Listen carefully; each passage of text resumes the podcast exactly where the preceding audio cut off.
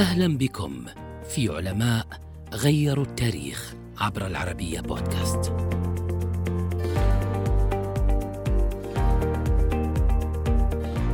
لقب المعلم الأول لم يطلق في العالم إلا على رجل واحد أرسطو. فيلسوف يوناني تلميذ أفلاطون ومؤسس علم المنطق في الفلسفة والأخلاق. وضع أسس علم البيولوجيا والميتافيزيقيا ومعلم الإسكندر الأكبر. ولد في مقدونيا في العام 384 قبل الميلاد. كان والده طبيبا لدى الملك إيمنتاس الثالث المقدوني جد الإسكندر الأكبر. التحق في سن السابعة عشر بأكاديمية أفلاطون في أثينا واستمر فيها نحو عشرين سنة قبل أن يغادرها بعد وفاة أستاذه أفلاطون. تلقى دعوة من الملك فيليبوس المقدوني ليكون معلم ابنه الذي أصبح فيما بعد الإسكندر الأكبر القائد العسكري الشهير. يروى أن الإسكندر الأكبر كان يرسل من البلدان التي يمر فيها نماذج من نباتاتها وحيواناتها إلى أستاذه لتسهيل أبحاثه ودراساته.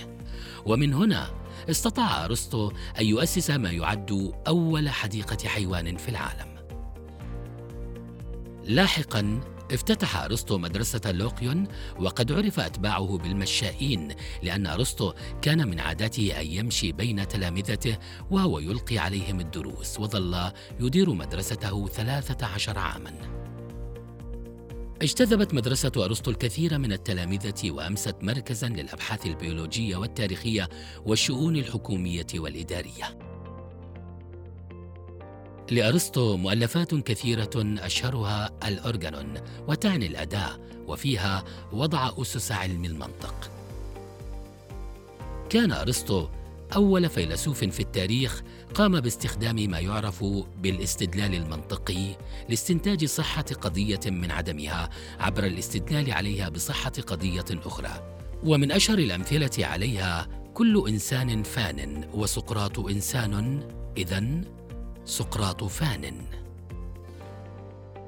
من مؤلفاته الأخرى المجموعة الأرسطوطالية المنطق الطبيعة ما وراء الطبيعة الميتافيزيقيا الأخلاق والسياسة الخطابة والشعر.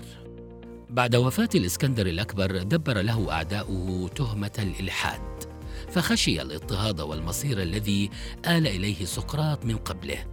فهرب إلى مدينة خلسيس حيث أصيب بمرض بعد ذلك بسنة ومات في سن الثالثة والستين في العام 322 قبل الميلاد. من أشهر مقولاته علمتني الفلسفة أن أفعل دون أوامر ما يفعله الآخرون خوفا من القانون.